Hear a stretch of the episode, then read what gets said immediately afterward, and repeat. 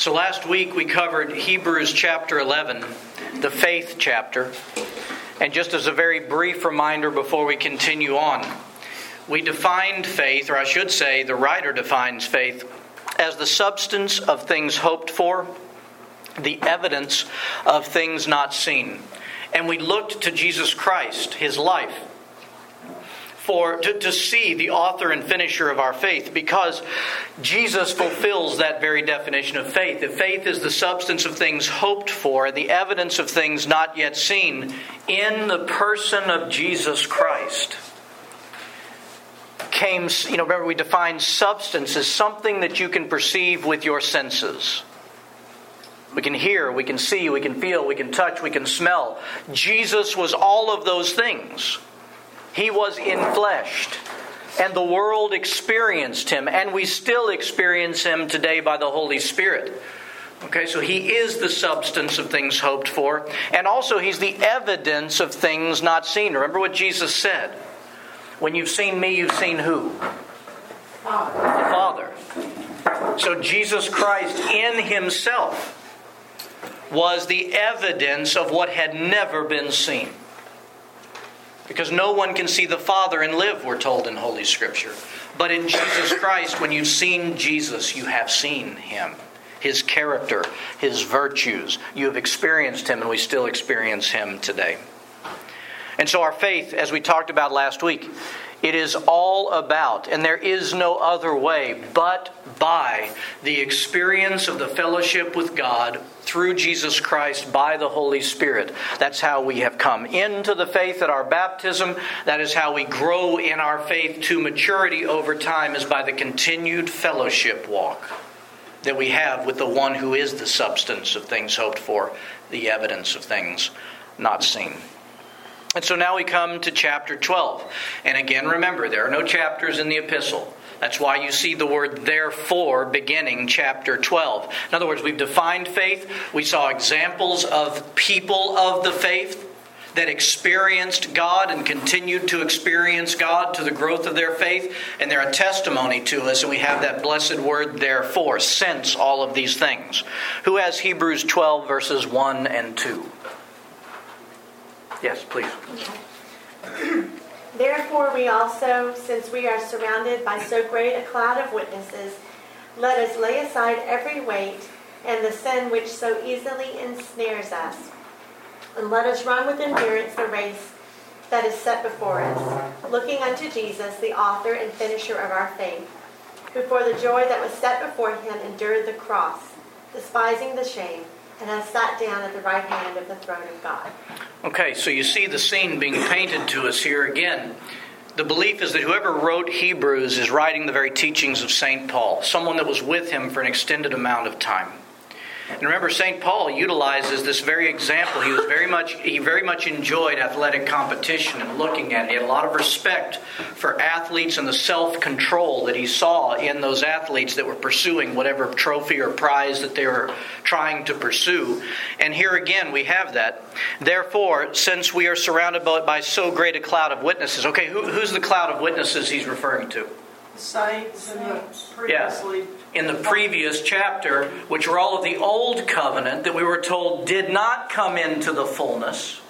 It was before the fullness had come. Remember, we talked about last week that everything in time converges upon the incarnation. And there is the fullness presented to us, right? So these are the ones, the cloud of witnesses being mentioned here. And it's not that it doesn't apply to the saints now, all the saints in heaven. But the cloud of witnesses specific to what he's saying is the one I just went through in chapter 11, in the, in the previous chapter for you Moses, Abraham, all of the ones mentioned there. Since you are surrounded by so great a cloud of witnesses. Now, what are they witnessing? They're witnessing, he's giving the idea of a coliseum, the race that's going on. Okay? The witnesses are those in the crowd cheering on the athletes. Who are the athletes? We are. So, therefore, since we are surrounded by so great a cloud of witnesses, let us lay aside every weight and the sin which so easily ensnares us, and let us run with endurance the race set before us. I want you to remember something about the saints that are cheering us on, be it the ones from the Old Covenant that are being mentioned here in the beginning of Hebrews 12, but also those today. There's something very interesting about every one of this cloud of witnesses that is cheering us on, and it's this they're retired athletes. Every one of them has run the race set before them. All of those who are cheering us on have experienced, just like Jesus Christ experienced all of our humanity these witnesses, these saints, have experienced all of the hardships of being human and coming to God. They've experienced all the temptations. They've experienced all the weaknesses of their flesh. They've experienced what it really means to have self control and turn yourself to God. These are the ones that have made it, received the trophy, and are looking upon us as we are now the ones that are running the race, cheering us on, and cheering us on also by their intercessions. Now, to this race, how shall we want, run the race? Because this is what's being presented to us. First of all, it says, Let us lay aside every weight and the sin that entangles us. you ever seen runners these days in a marathon? You ever seen that? Pictures of them or actually seen them run? What do they wear? As little as possible. Boy, these days, ain't that the truth? Mm-hmm. But it is the truth. They wear precious little upon their bodies, okay? And not only they're wearing precious little, is the material lightweight or heavy? It's light. It's light. They've got a long distance to go, don't they?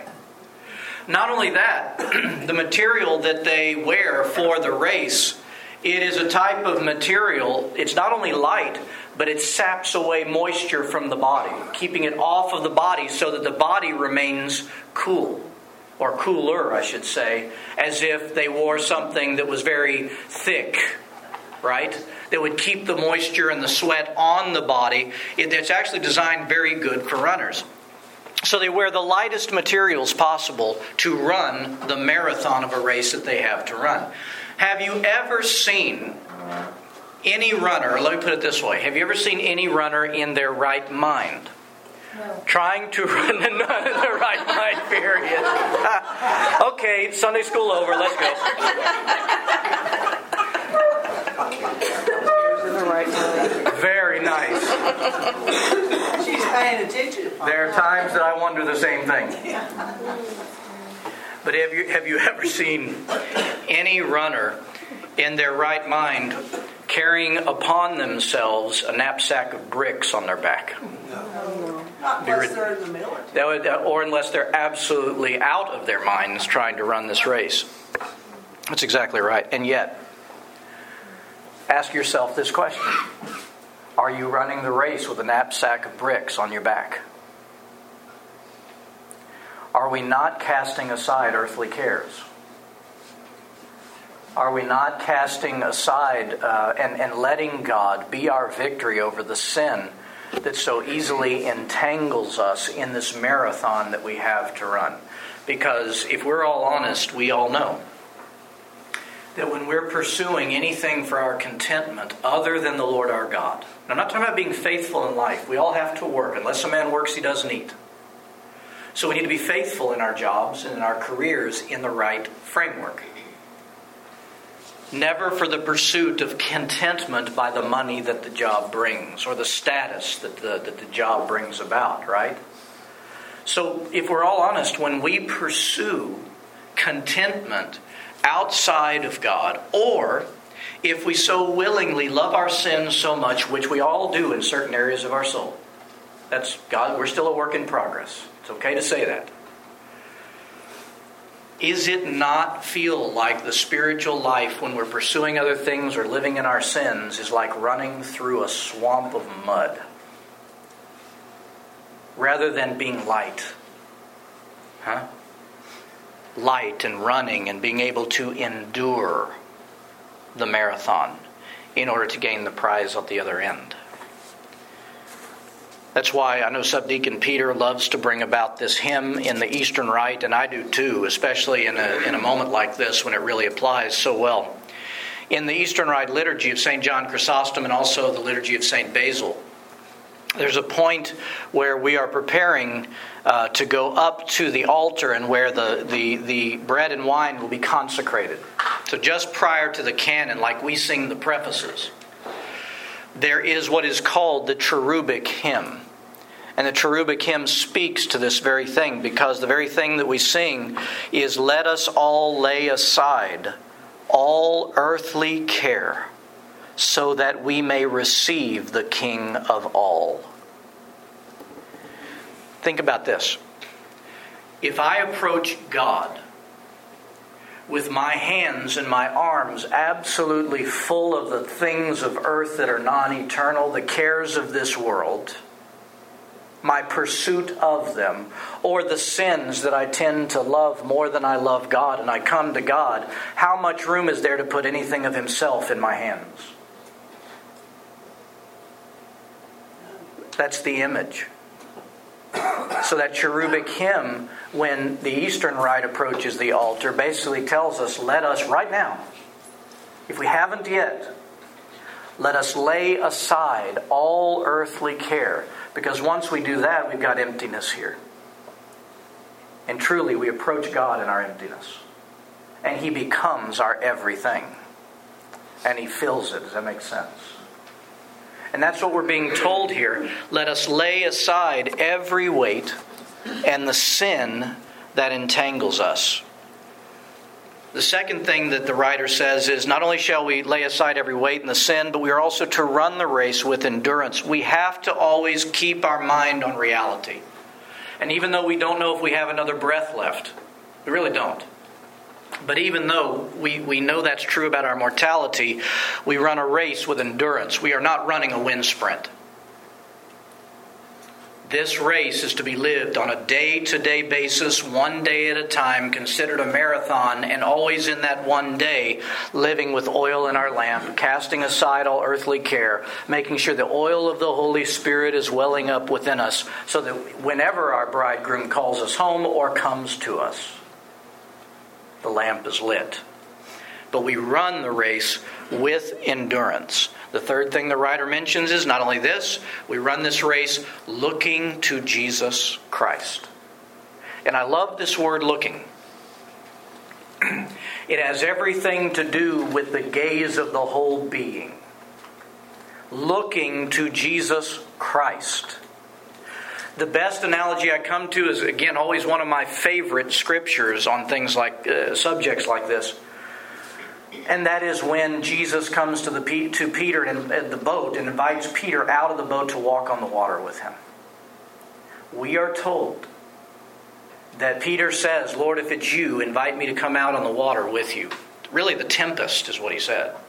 Come out on this tempest with you. Jesus invites him to come. And Peter sets his gaze, his look, he's looking to Jesus Christ. Okay? The gaze of his entire being is on Christ. And as it was, he steps out of the boat, and because his gaze is set upon Jesus Christ, where is he? He's brought above the tempest and the storm, exactly where Jesus is, and does not sink into the waters. But then what are we told? Peter, like all of us, casts his gaze on earthly cares. He feared for his life because he took his gaze, his look, he took it off our Lord Jesus Christ and placed it upon that which could devour him. And what happened? We're told that when he cast his gaze onto that rather than Christ, he sunk down. Not where Christ was, but where the tempest of the life was. But then Jesus even still comes and rescues him and brings him up and brings him back into the boat. This is what it's saying. Looking to Jesus, looking unto Jesus, casting the gaze of our whole being, the focus of our entire existence. Looking unto Jesus, who is the author and finisher of our faith. We talked about that last week. He begins it, He finishes it. We remain in Him. That's our job. We keep our gaze upon Him. He begins, He's the faithful one to finish it, not us. We stay yoked to him as he invites. Looking unto Jesus, uh, the author and finisher of our faith, who for the joy that was set before him endured. Endured the cross, despising the shame, and has sat down at the right hand of the throne of God. Last Wednesday night, we talked about this aspect where it says Jesus, for the joy set before him, endured the cross. Remember, the writer is talking about an endurance, our endurance. We have a cross, we have a crucible. He's likening it to a race. And he says, We look to Jesus, the author and finisher of our faith, who for the joy set before him endured the cross. My friends, the only way for us to run the race looking unto Jesus and keeping our eyes fixed on him the only way by grace that this is possible is to do as he did. Our Lord Jesus Christ saw through the cross for the joy that was on the other side. He knew that if I endure this, he knew that two things would happen. He knew that number one, he would be positioned in the heavenlies to stand between man and God and write salvation in the hearts of mankind to all who would come into him. For that joy of being able to do that, your God in Jesus Christ endured such great suffering of the cross. And the second joy that he had is that joy of the sharing of himself in salvation. Do you not know that our Lord Jesus Christ saw through the cross, and he saw that through that cross it would enable him once again to bring mankind back into union with the Holy Trinity, the Holy Trinity that is mankind's life and salvation and absolute contentment and joy. That's where it is. And so, for Christ's joy to do those things as your God, He endured the cross. So, how is it that we can take something from that and find the joy in the crucible of this life, in the cross that this life is? Because this cross is a constant daily walk of passing through the death to our sinful nature into the life of the very nature of Christ, partaking in the nature of the divine Holy Trinity. How do we find joy? We look and keep our eyes focused on the one who through joy passed through it. And secondly, we look at the joy that awaits us on the other side. All of the blessings. And I, I, say on the other side, you need to understand the other side is twofold. It is the next day in our life, and it is also eternity with Christ. Because every moment that we endure this crucible, giving ourselves over with those empty hands we described, and God fills our life with Himself, every day we do that, the next day has more joy, more contentment, more peace, because we're maturing in our faith. Our living existence as sons and daughters of the living God, you see. And so we keep our eyes on the prize. Beyond this day, if I offer you, O God, my sin, if I offer you, O God, my distractions of all the things that I have chosen to pursue above you, I know what you offer back. And through that dying to self, I live the next day in that greater contentment and joy. That's what the writer of Hebrews is trying to get across to us. Now he presents another aspect of God to us from Hebrews 12, 3 through 11. Who has that? Bruce, is that you?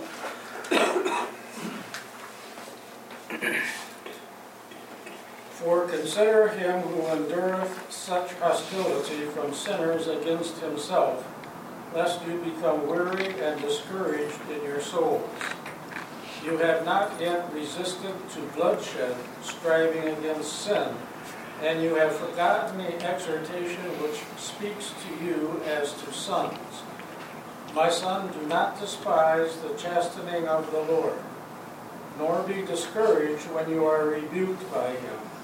For whom the Lord loves, he chastens, and discourages every son whom he receives.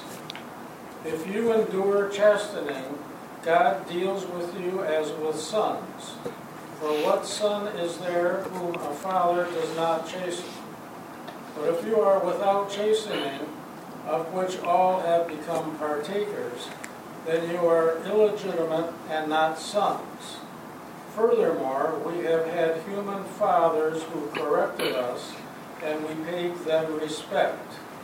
Shall we not much more readily be in subjection to the Father of spirits and life, and live? For they indeed for a few days chastened us as seemed best to them, but he for our profit, that we may be partakers of his holiness. Now no chastening seems to be joyful for the present, but painful. Nevertheless, afterward it yields the peaceful fruit of righteousness for those who have been trained by it. Here we have the fatherhood of God talked about differently than we've seen before because we have this idea of running the race, keeping our eyes fixed on Him. We always talk about the grace that God gives. But now the writer says, don't forget this part of the absolute and perfect loving fatherhood of your Father in heaven. This is the God who, in order to save you, disciplines you, He chastens you, He corrects you, He rebukes you sometimes. He said, and don't be, the whole encouragement is this you need to see that God is going to do this. But don't be disheartened by it, because He chastens you as sons. He chastens you out of His love. Receive it. Receive the correction of God. He says, My son, do not despise the chastening of the Lord, nor be discouraged when you are rebuked by Him. For whom the Lord loves, He chastens. If you're enduring chastening, God deals with you as sons. For what son is there whom a father does not chasten? But if you are without chastening, of which all have been become partakers, then you are illegitimate and not sons. This word chastening is an absolutely beautiful discipline word. Okay, it's a very specific word that's used here. Another a beautiful parental word for all of us who are parents, as well as describing God our Father. And it's this any discipline or part of instruction or correction that has at its aim the increase of virtue in you. Why does God discipline us? Why does God rebuke us? Well, let me ask you a question. You folks who have been parents in here. Why have you disciplined your children? I'm not talking about those times, and you and I know it. Sometimes we discipline out of anger. We've made the mistake of misrepresenting God in the way that we've disciplined our children at times. But at the core of when that discipline that comes from us to our children has been healthy, why are you doing it? What's in your heart? Tell me, yes. You love them and you want them to see what what path they need to take. Yeah, yeah. You love them and you want them to change the behavior. To guide them on that good way, right? Okay, that's one aspect. Sometimes when we discipline, what do we protect our kids from through that discipline? Greater danger, maybe. How many times do little kids want to go and touch the oven? Because it's pretty red color. Right? If it's those electric ovens. And there are times we've had to discipline our children because if we it would not be love not to. See, that's the key. It would not be love not to. Di- this I don't even want to go there, but this culture's idea of discipline today, it's actually non existent. My little angel, my little angel. Well, your little angel keeps touching the hot stove. And what do they say? They say, well, they'll learn. Well, they'll learn. Worse, they want to deny. it. I'm going to tell you something. They even want to deny it. Well, isn't that cute? It's just like a kid. You know? I've seen those things. I'm not talking about a hot stove, but we, we know what we're talking about. It is the antithesis, the opposite of love. It is indifference not to discipline. See? We discipline our children because we want them to be on the right path and we want to guard them against the path that will send them into destruction. Okay? It is no different with our Heavenly Father except His is perfect. His is perfect. The writer continues giving example of earthly fathers. Furthermore, we have had human fathers who corrected us, and we paid them respect. shall we not much more readily be in subjection to the fathers of spirits and to the Father of spirits and live? For they indeed for a few days chastened us as seemed best to them, but he for our profit, that we may be partakers of his holiness. Our God chastens us, rebukes us, disciplines us because he wants to share himself with us.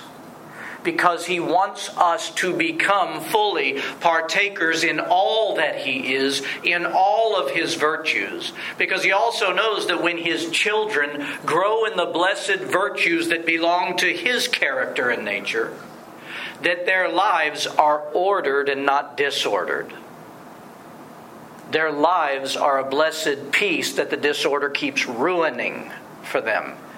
God didn't intend disorder in His creation, He ordered all things to share Himself with us. You know, I remember, even in coaching, when I used to coach high school basketball, every year, especially for the new players, as we would start going into practice and getting into the disciplines and and so on in basketball, I used to tell the players all the time I'm going to raise my voice at you. I'm going to correct you. I'm going to get your attention because I absolutely want you to become the best you can be. I said, You have no worries about how I feel about you if I'm getting after you. You have everything to worry about if you don't hear anything anymore because that means you're not cooperating with me and I can't do anything with you. Not because of what I want, because of what you've chosen. And all those players got that in their minds. It is the same concept. We ought to receive with joy the blessed discipline of the Father because in the discipline it is a sign of the greatest love that our Father has for us. And so we lean into the discipline rather than running and hiding like Adam and Eve. We lean into the discipline and we receive His correction, His instruction, His call to come back to ourselves, to wake up from whatever slumber that we found ourselves in. And there we're healed. There we're healed. And we find all the things He wants to offer us available in our lives. Who has Hebrews 12, verses 12 through 15? Therefore, strengthen the hands which hang down, and the feeble knees, and make straight paths for your feet, so that is lame may not be dislocated, but rather be healed. Pursue peace with all peoples, and holiness, without which no one will see the Lord, looking carefully lest anyone fall short of the grace of God. This is a beautiful turn here because he's talking about the discipline of God coming to us for our correction. And he turns automatically and says, Therefore, now that I, okay, now you're going to receive that blessed discipline of God, therefore strengthen the hands that hang down. Where you're weak, present yourself. And the feeble knees, and make straight paths for your feet, so that what is lame may not be dislocated, but rather healed. In fact, this comes as a direct quote from the prophet Isaiah, and I'm going to read you this from Isaiah chapter 35, verses 3 through 6, where it says, Strengthen the weak hands and make firm the feeble knees. Say to those who are fearful hearted, Be strong, do not fear. Behold, your God will come with vengeance, with the recompense of God. He will come and save you. Then the eyes of the blind shall be opened, and the ears of the deaf shall be unstopped. Then the lame shall leap like a deer, and the tongue of the dumb will sing. I remember when Jesus quoted Isaiah about himself The Spirit of the Lord is upon me, for he has anointed me to bring good news, to release the captives. And I could go on and on, but he proclaimed it's the same idea of a prophecy of Jesus coming He'd gone through this whole fatherly discipline thing, lean in that you might be healed because your God has come. So strengthen the feeble hands and the feeble knees. Come before him because the season of your healing is at hand. The kingdom of God, it's like John the Baptist proclaimed, the kingdom of God has come near you. Now, remember again, I always have to remind us he's talking to us, of course, but he's talking specifically to the Hebrew Christians that have departed the faith, denied Jesus Christ, so that they could be preserved from the persecution from the Romans and the Jews. And he's saying, Receive your father's discipline. And your father is disciplining you to bring you back into the race. And what is the race set before you right now, Hebrew Christians? It is a difficult race where your life is on the line by your faith. So strengthen, bring your hands, strengthen the weak hands and your firm knee. Come on, come back to yourselves. The, the kingdom of God is at hand now and beyond such persecution. This is the cry that's ringing out uh, to the Hebrew Christians through the writer. And the cry comes here to us as well as to the Hebrew Christians, particularly in a season like Lent, where Lent really does put a more intensive focus on our discerning the voice of the Holy Spirit back in our lives as to, Lord, what are those areas that I still have not given over to you? What are those areas that I love more than you? All of the things so that we all Lent is given for is so that we might experience the resurrection in our lives come Pascha and beyond. So the same call comes to us. Don't forsake during Lent the rebuke of your loving Heavenly Father, the correction, the discipline, should you receive it.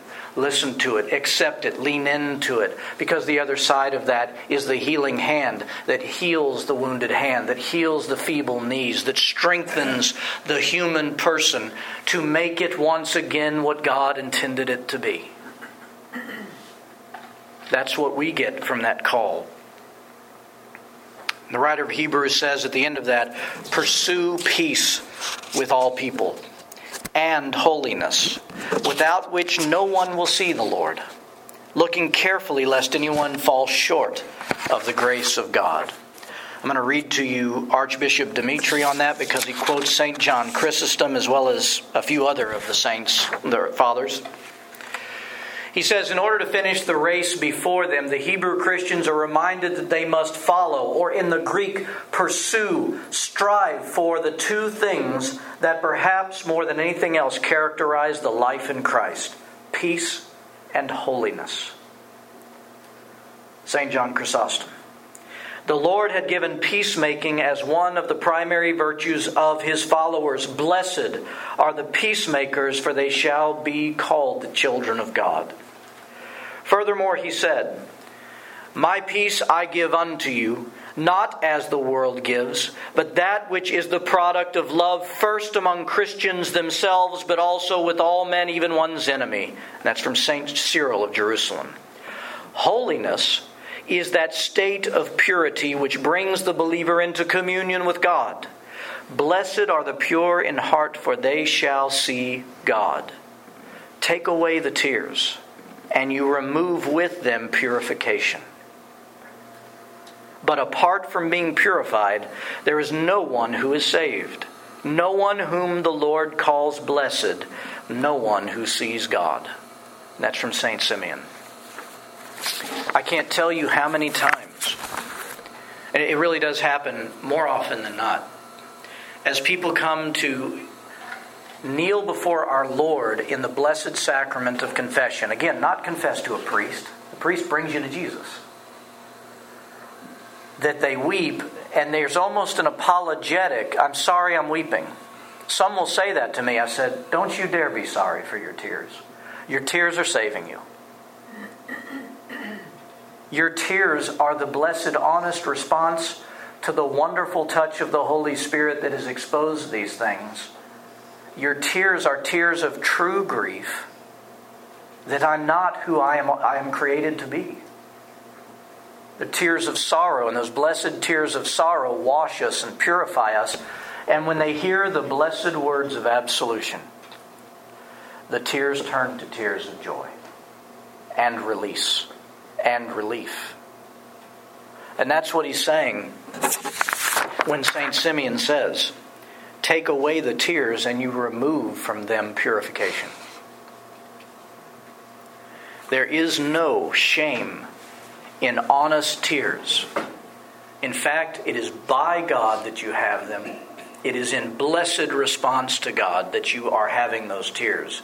And our Lord Jesus Christ, quite frankly, is baptizing you in a way, cleansing you through our own tears.